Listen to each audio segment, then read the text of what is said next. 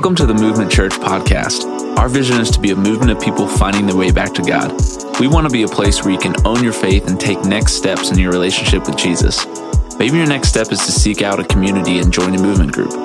Maybe it's supporting movement financially for the first time or using your gifts on a volunteer team.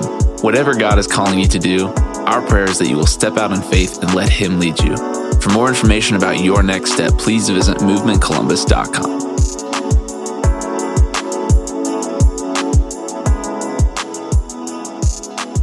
Well, good morning, good afternoon, good evening, whatever time of day it is, wherever you are. I just want to say welcome to our third week of the story, our online worship experience here for Movement Church. My name is Trig Viker. I'm on staff here, and I'm so excited to welcome you. I think today is going to be a great day, not because of what I have to say, but because of what God has to say in His Word as we talk about reconciliation, which is our third topic in our four bite sized topics as we look at the overarching narrative of Scripture in four weeks. And the first week we talked about the fall. We're calling this series, of course, the story for many reasons. Uh, uh, I'm going to back up a little bit. Uh, our hearts were created for story. Nobody's got to convince you of that. If you think about all the stories that we watch in the news, all the stories that we love to read, all the stories that we love to watch on Netflix, and all the movies that we love, and even all of our products, I said week one, are crafted and uh, advertised in a story form because stories captivate our hearts. And when stories that captivate our hearts are true, they can be healing, they can be really redemptive in our life. But when they're false, they only create an unstable foundation for the rest of our lives. And as Christians, we believe that the most important story for us to understand and to know is the biblical story, the story of the Bible. And this story we've broken down into four parts. The first part we've said is the uh, creation of the world that god created for good and that god created for god. When god created he created a world that was perfect without any sickness disease murder whatever you want to say that's bad. It wasn't in creation. And god also created creation for his glory to reflect his goodness. And humanity was the crown jewel of that creation. We were made in god's image. And no one's got to convince you of the second week, which is the fall, which is the fact that this world has descended into de- decay and chaos, that this world is not the way that it was supposed to be. And nobody, like I said, it can, has to convince you of that, right? Like we all know that it's pretty jacked up. Even with all the little pleasures that we have, even with all the goodness that we see, there is a lot of hurt. There's far too much pain and there's far too much sin. And so that's what we talked about. That's what Mark talked about in week two. And today, today we're talking about what I think is the most important concept that we could ever know as a Christ follower or as somebody that isn't a Christ follower yet. I truly believe that this is the most important thing that you can know about yourself. And that has to do with reconciliation, more specifically, how God took you, a sinner, and reconciled him to himself, even though he is perfect, holy, and blameless. And so we're going to talk about that this morning. We're going to be in Colossians chapter 1. So if you want to start turning there in your Bibles, I'm going to be reading from the New Living Translation. We're going to be reading verses 9 through 23. But uh, turn there in your Bibles. And while you do that, I will give you a little bit of context. This letter is written by the Apostle Paul. He's in prison and he's writing to the church in Colossae. He's actually never visited there, but his friend named Epaphras is there, and he's kind of given him some correspondence about how the Christians in uh, Colossae are doing. And what Epaphras tells Paul essentially, and what we can denounce from Paul's letter, is that the Colossian church has started to be influenced by their Roman worldview and their Roman way of life. And so that Roman worldview and Roman way of life has started to bleed and infiltrate their understanding of God and who he is and Jesus and what saves them. And so Paul writes the Colossian church saying, hey, Remember who you are. Remember whose you are. Remember what Jesus did. Remember who Jesus is. And he writes to also challenge them to continue to live their life in light of that truth. And as Americans, I know that it is so easy to let our culture, our American dream, whatever you want to call it, start to influence our understanding of God, Scripture, the Bible, and uh, salvation in Jesus. What really saves us? Who is God? What has He done for us? And so Today, I'm really excited for what Paul has to say to the Colossian church because I think it has a lot to say to us today in America in the 21st century. So, this is uh, where we're starting. Verse 9.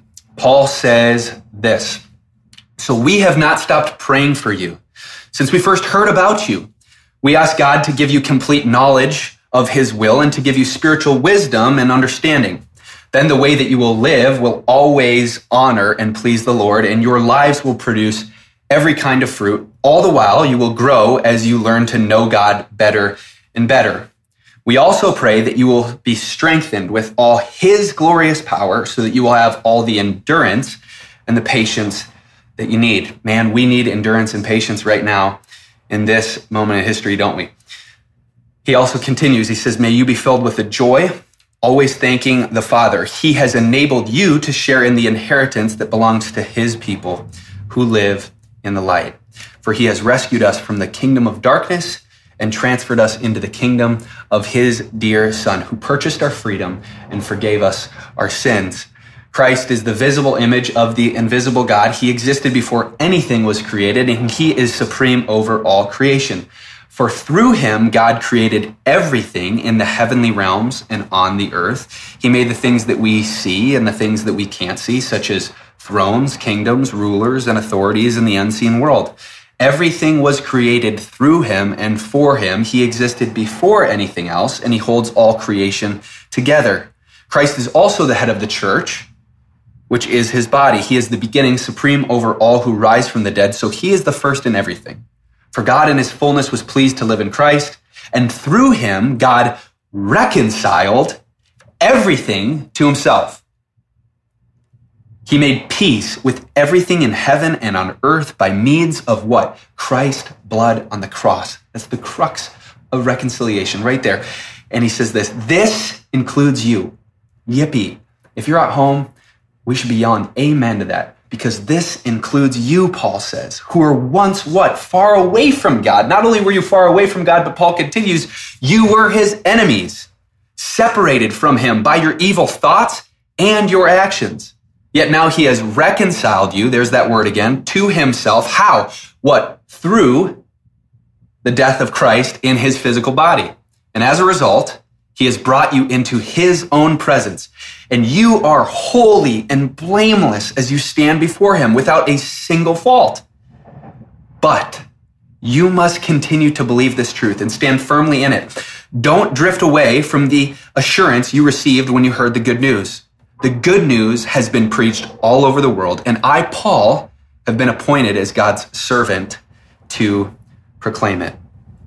Now, this may be the most important message that you listen to all year. And it has nothing to do with me, nothing to do with my eloquence, and everything to do with what Paul is explaining here to the Colossian church that Christ has reconciled us to God, even though we were sinless or sinful. He made us sinless even though we were to blame, he made us blameless. Even though we were unholy, he makes us holy and he presents us to God if we would put our faith in him. And now, when we talk about this word reconciliation, we generally talk about it as far as relationships go. Like, if I reconcile with my brother because I fought with him, that means that, you know, I restore that relationship. Or if we talk about it in financial uh, terms, we talk about reconciling bank accounts or budgets, uh, balancing the books, harmonizing things. But in the Bible, when we talk about reconciliation, we're talking about this cosmic need for reconciliation with the God of the universe who is perfect and we are not. Now, how can we be reconciled to God? Well, the way that we talk about this in church language a lot of times is we talk about the gospel. We say the gospel. We talk about the gospel all the time, right? You've heard that word. And for a lot of us, I would say that we probably understand and know the gospel, and a lot of us in church probably come in and we think we know something about the gospel, but chances are many of us think things about the gospel that probably aren't true. Like the Colossians, things from our culture or things from our own sinful attitudes and understandings start to infiltrate our understanding of what really saves us, who God is to us.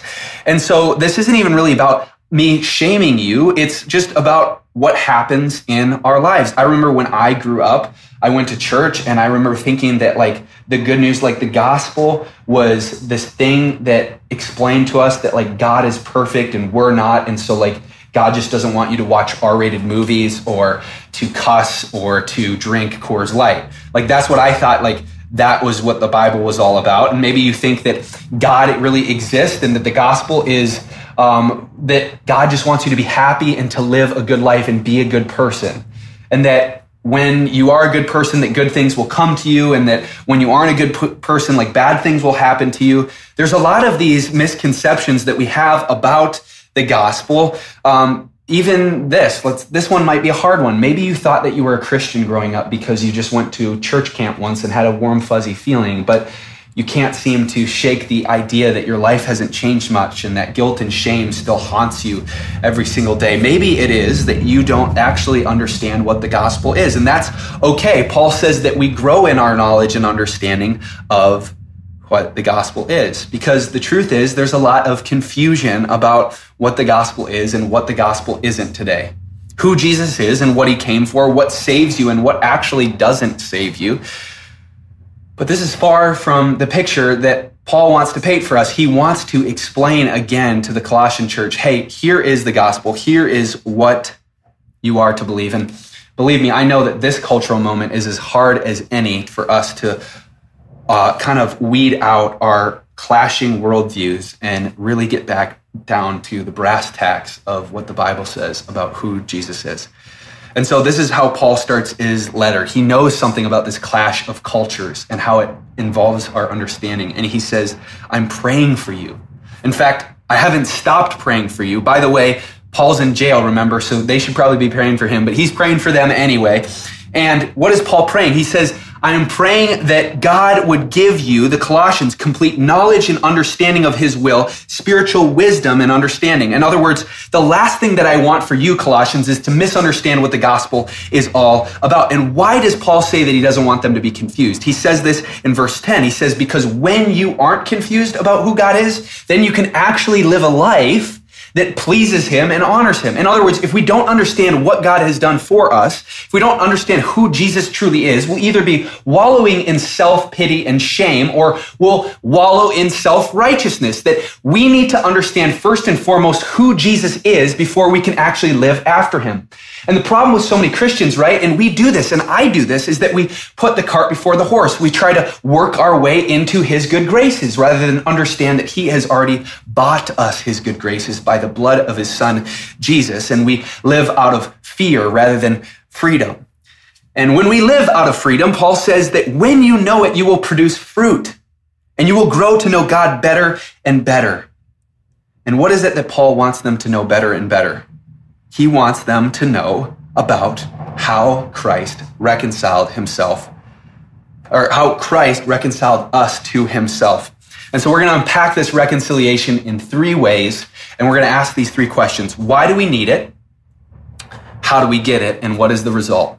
Why do we need it? How do we get it? And what is the result? First, why do we need it? Look at verses 13, 14, and 21. It says, For he has rescued us from the kingdom of darkness and has transferred us into the kingdom of his dear Son, who has purchased our freedom and forgave our sin. This includes you who were once far away from God you are his enemies, separated from him by your evil thoughts and actions. Now, when I hear this language of kingdom of darkness, you know, like I start thinking about Lord of the Rings and Lord Sauron. I think that's his name. I've only watched it a couple times, and Mordor and uh, the Mount Doom and the orcs and just that evil. And the reality is, it's kind of like that, but it's far worse than that, right? The, the kingdom of darkness is, uh, in, in the Bible, we're, we're told that, that the world is ruled by powers and principalities that are evil and dark right now. And nobody has to convince you of that, right? And the reason that those exist is because we allowed sin to enter the world through our own decisions, our own choices to walk away from God. It's the reason that political corruption exists. It's the reason that drug addiction exists. It's the reason that murder exists. It's the reason that rape exists. It's the reason that every single horrible thing that has happened, including natural disasters and everything that is uncontrollable by ourselves in this world, is due to the kingdom of darkness. The fact that we live in a world that is right now in bondage to sin. There's this deep and dark reality and, and we know this, right? And Paul says that apart from Jesus, we're trapped in that reality. We're trapped in the kingdom of darkness. And what is that kingdom of darkness characterized as far as us is concerned? He says this in 21. He says, We were far away from God. Why? We're not just far away from God, we're enemies of God. And then he says that we're separated by our evil thoughts and our evil actions. Now, this, of course, also butts up against our culture's understanding of who God might be and how unfair he is to call us sinners. In fact, one of my good friends, uh, he works out at our gym. He's a professor at Ohio State, um, and he's a Yale graduate, so super intellectual guy, and he's a Buddhist. And uh, we started to, uh, to develop a little bit of a friendship. And I remember starting to talk to him a little bit about Jesus. And, you know, he said, you know, as a Buddhist, I have no problem with Jesus. I think he was a good man. He did a, a lot of good things, but I just have a really big issue with the Bible and Jesus telling me that I am sinful. I know that I'm a pretty good person. I, I'm a good person, in fact. Like, I don't murder, I don't steal, I don't cheat, I, I, I don't cheat on my taxes, I, I, I don't um, say bad words, you know, like he's like trying to explain this to me. And he's like, I, even I'm charitable, I do good things. And so I just can't get over the fact that I'm told that I'm broken. And I just said, well, maybe maybe that's right. And and I, I don't think that it's true, but maybe it is right that you really don't do much wrong. But can I just do a little thought experiment with you? And so I said, I just want you to imagine your last week of thoughts, just seven days, just, just your thoughts, just your ideas in your head, what you've thought about, the different things that you've um, thought but haven't said, the different things that you've thought but you didn't do. Um, and, and then I, I'm going to take all of those thoughts and I'm going to compile it into a movie. And then we're going to play that movie in all of the theaters in Columbus. And it's a one night show only, but Everyone will be invited, all of your friends, all of your family. How would you feel? And immediately Ben looked at me with just a different look on his face and he said, Well, of course, I would be mortified. And I said, Well, why do you think that is? He's like, Because I have horrible thoughts, but, and I can concede that, but, but I don't do them. And I said, Well, even if you can't concede right now that you do bad things, can you at least admit that your thoughts are sick, that they don't seem right? They don't seem aligned with what you know that you should do. And see, this is the problem. I don't think that we are as in tune with our brokenness and how sick we really are. How in need of rescuing we really are. How in need of forgiveness that we really are. Now, I'm still working on him, but you can be praying for him. Um, but nonetheless, the gospel, if the gospel of God is just that he wants you to live a good life and be a good person, it's certainly not fixing that.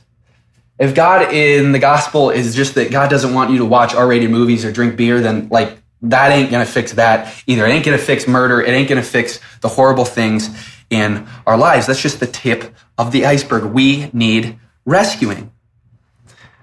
So we've established that we need rescuing, right? And now we can talk about how we actually get out of this mess. And interestingly enough, our culture has a ton of answers for that. It's easy for us to understand that question in light of where the world is right now, right? There's social unrest, there's the coronavirus, there's horrible things going on in this world. The bombing in Beirut. Every day there seems to be uh, a different thing that is going wrong in this world. And if you looked at Facebook, you looked at the news, everyone seems to have a, an opinion of how we can fix this mess. And that's not wrong, right? That should point us to the idea that we were created for shalom. We were created for wholeness. We were created for good. We were created for peace and prosperity. And our world has descended into chaos. And so our heart should desire that. But everyone has a answer to this question.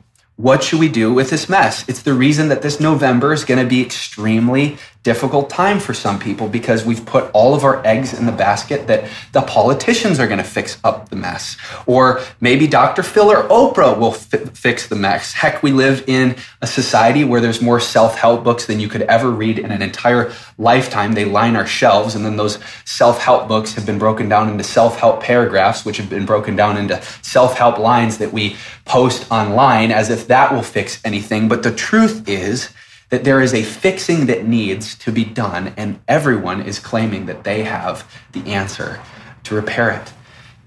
But if we had the answer, we would have fixed it already. We would have fixed it already. It is so broken And despite which aisle that you lean on politically, or what gender you are, or what books you read, or the fun quotes that you find, or the policies that you back, it's pretty evident that our problems need different solutions, something much greater, something more encompassing, something cosmic. And Paul makes sure that the Colossians know this. He says very specifically that Jesus has rescued you from the kingdom of darkness and brought you into the kingdom of his son. He said he has purchased your freedom. He has forgiven your sins. And when you use this type of language, it's a very helpless language. Like you can't pull yourself up by your bootstraps. And that should be the most freeing thing that we could ever hear. Stop trying. Stop trying to pull yourself up by your own moral efforts. You cannot do it. You must be rescued. This world must be rescued. If your hope is in a political policy, let me just tell you, can I just break something to you? It's not going to fix the sin in this world. If your hope is in that next self help book, it ain't going to fix the fact that you feel like a fraud or you're insecure. If your hope is in posting fluffy, good feeling quotes on Instagram, you'll still feel a deep need and a sense for something more. And why? Because you were created for a deeper solution. Which leads us to our second point. First, why do we need it? Second, how did he actually do it? And this is the good news right here. The gospel is not advice on how to pick yourself up by your bootstraps and live a better life. It's not a self help tutorial or a quippy quote for a better life. The gospel is so much better because the gospel is good news. Think about when you pick up a paper and you read news. It's all bad, but this is good news because Good news just tells us something that has happened, and all we have to do is respond to it. And here's the headline of the article that Paul tells us. He says this in verse 19 For God in all his fullness was pleased to live in Christ, and through him, God what? Reconciled everything to himself. He made peace with everything in heaven and on earth by the means of Christ's blood on the cross. And this includes you. This includes you. In other words, God looked at the decay of the world and he took matters into his own hands. He smashed into the kingdom of darkness and brought it into the light. He lived the life that we couldn't live, that we should have lived. He died the death that we should have deserved so that we could live a life that we didn't earn and that we could live our lives for him, period. And this is this morning's big idea, and this is the most important thing that you could learn about yourself in light of who Jesus is, is that reconciliation is the forgiveness of sins through the blood of Jesus. Reconciliation is the forgiveness of sins through the blood of Jesus. That's simple. That's it. That God saved you through Jesus. Not through your own moral effort, not through your appearance, not through your performance, not through your job, not through your status, not through your wealth. That Jesus saved you through his work, not yours. And in our sin, we stood guilty before a holy God of the universe, and he perfectly being loving and just could not just turn away and look the other way. He couldn't turn a blind eye to it. And yet, the God of the universe loved us so much that he put himself on trial for our sin and our mistakes. And he was convicted guilty even though he was innocent. And he died the death that we deserved, and he rose from the grave, defeating death once and for all. And while we live in a broken world now, he has begun to usher in his kingdom, and we are part of his plan to do that. We are part of his plan to actually start to transform this world until he comes back again and he will restore all things. And I think that that is incredible because you know what that does? It gives us the greatest purpose that we could ever have that our life has been reconciled to Christ so that we can reconcile the world and other people to Him. And this leads to the result that our life has been reconciled to God so that we can actually reconcile things, the world, and people to Him.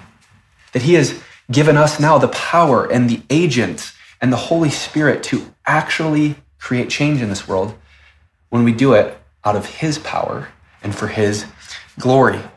And we see that this result motivates us better than any other result ever. So we've talked about why do we need this? And now we've talked about how did he do it? And we're finally going to talk about what is the result. Paul says this as a result, he has brought you into his own presence, and you are holy and blameless as you stand before him without a single fault. That is the most freeing thing that I have ever heard in my entire life. That we stand before the God of the universe in Christ, and he sees us as holy and blameless without a single fault. You know what? I'm going to be honest with you this morning. That's not how I feel a lot of the times. I feel dirty. I feel worthless. My sin condemns me, makes me feel little and small and guilty and shameful. And yet, that's not what God says. He says, in Christ, when you have believed in Him, He sees you as holy and blameless without, this is amazing, without a single fault. Not one. I got many. I've had many faults this morning before recording this. and it's so easy to feel just weighed down by that. But Jesus says, no, no, no. You are holy. You are blameless when you put your faith in Him. And why? Because in the presence of Jesus, we see this in the gospel, everything changes. When Jesus says he saw Satan fall from heaven, he says that the gospel is not just about defeating your personal sin, but taking all evil out of the world. When Jesus casts out demons, he says, I am sovereign and I have authority over all things. When Jesus heals the sick and the lame, he's saying that I am Lord over all of the brokenness, all of the pain, all of the cancer, all of the coronavirus, whatever it is. I am Lord over it and I have come to restore it. And when Jesus feeds the 5,000, he says, I have come to give you an abundance to fill your bellies, not just with physical food, but with spiritual food, which is my body, which is my life. Take this and eat of it and be satisfied. I am the living water. I am the bread of life. And when Jesus walks on water and he calms the storm, he says, This sits under my authority. The gospel is that I am in control. When Jesus confounds the religious leaders, he flips the tables in the temple. He tells rich people it's going to be hard for them. When he says, render under Caesar what is Caesar's, when he enters the city on a colt, even though he's the God of the universe, when he wears a crown of thorns rather than a crown of gold, he's saying that all these systems, all these pretense, all this bureaucracy, all these things where we've created these different levels of status, it doesn't matter because in the light of the gospel, we're all equal. We're all broken sinners in need of grace. And we've all been called sons when we, and daughters when we put our faith in him. That is what the gospel is about, is that in the presence of Jesus, everything changes from what it was to what it should be. And this is how Jesus makes peace with everything. But remember and do not forget that Paul says in verse 21 that this includes you. This includes me that we have an opportunity to step into that truth. Do you know that you can be a part of God's story? You already are, even if you don't know Jesus. He has been pursuing you, He loves you, and He has given His Son for you so that you might have eternal life. Not just to get out of jail free card, but so He can come into your heart and start restoring all of those things that need restoration. And in the process, he brings peace to everything. The purpose of reconciliation, though, is not just so that we would know reconciliation, it's for the sake of our holiness and for the sake of our transformation. That God doesn't want to just keep you where you are, but He wants to take you where you wouldn't go without Him. And in Christ, do you know that He can do that work? That He can do that work in your life. There is no self help book, there is no political agenda, there is no essential oil, there is no nothing that can heal you the way that Jesus can heal you. And here's the beautiful part as we close. You know what the gospel is? The gospel is that you bring nothing to Him.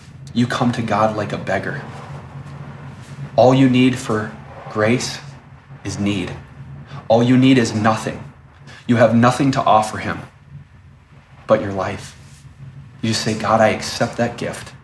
I accept the fact that I'm broken. I accept the fact that I'm unholy apart from you. But in you, I also accept the fact that when I put my faith in you, you see me as holy and blameless, not because of anything that I have done, but because what you have done. And he has transferred us from Mount Doom and from the Lord, from the reign of Lord Sauron to uh, the pretty fields wherever Frodo lives. I forget what it's called. Right? That's just amazing news.